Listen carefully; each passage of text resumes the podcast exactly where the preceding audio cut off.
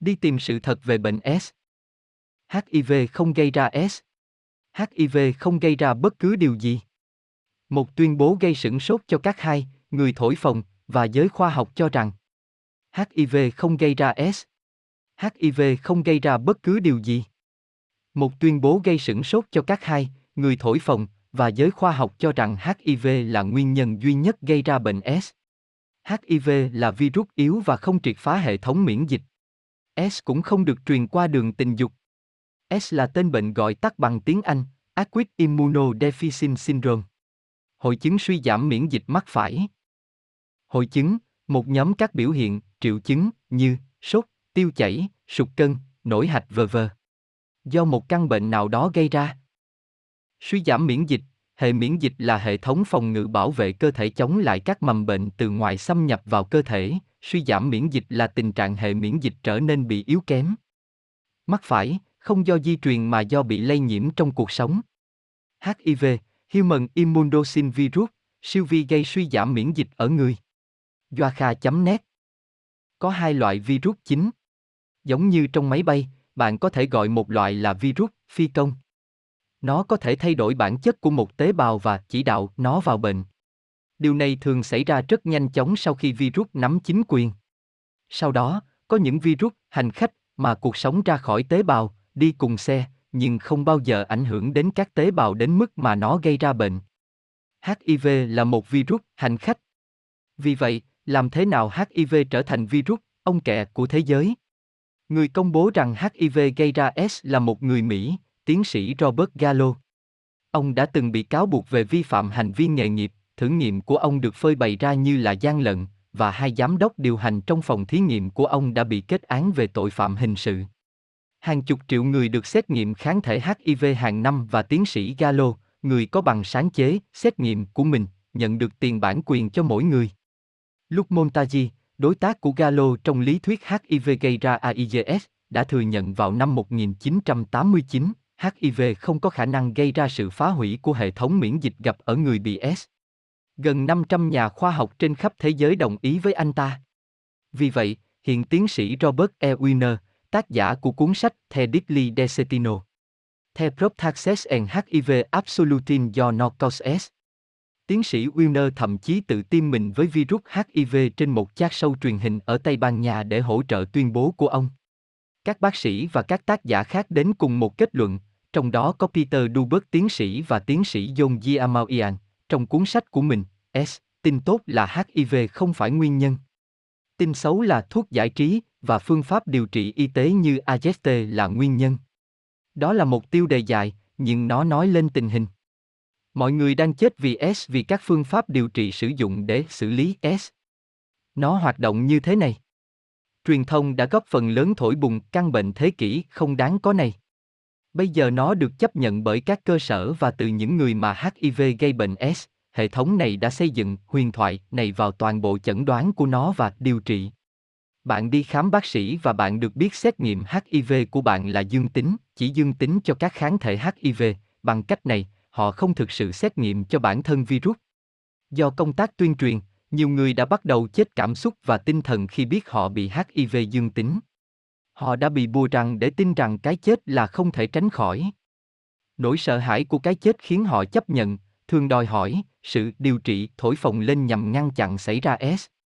Thực ra không thể, thuốc nổi tiếng nhất là AZT, được sản xuất bởi tổ chức Wellcome, sở hữu bởi Rockefeller, một trong những gia tộc thao túng quan trọng trong New World Order.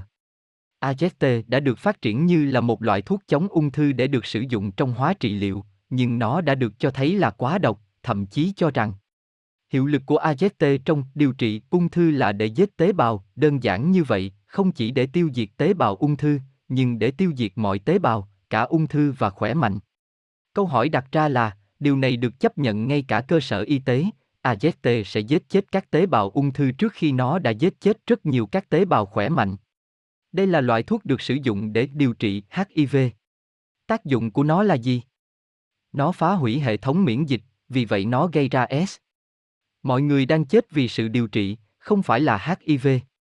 S chỉ đơn giản là sự sụp đổ của hệ thống miễn dịch, mà có những nguyên nhân vô tận, không ai trong số họ truyền qua quan hệ tình dục. Đó là một sự lừa dối mà đã làm giàu cho các nhà sản xuất bao cao su và tạo ra sự sợ hãi lớn xung quanh các biểu hiện của tình dục của chúng ta và sự sáng tạo của con người. Điều gì đã xảy ra kể từ câu chuyện lừa dối S, Great S con, là bây giờ bất cứ ai chết từ một hệ thống miễn dịch suy giảm được cho là đã chết vì một cụm từ mang tính khái quát S.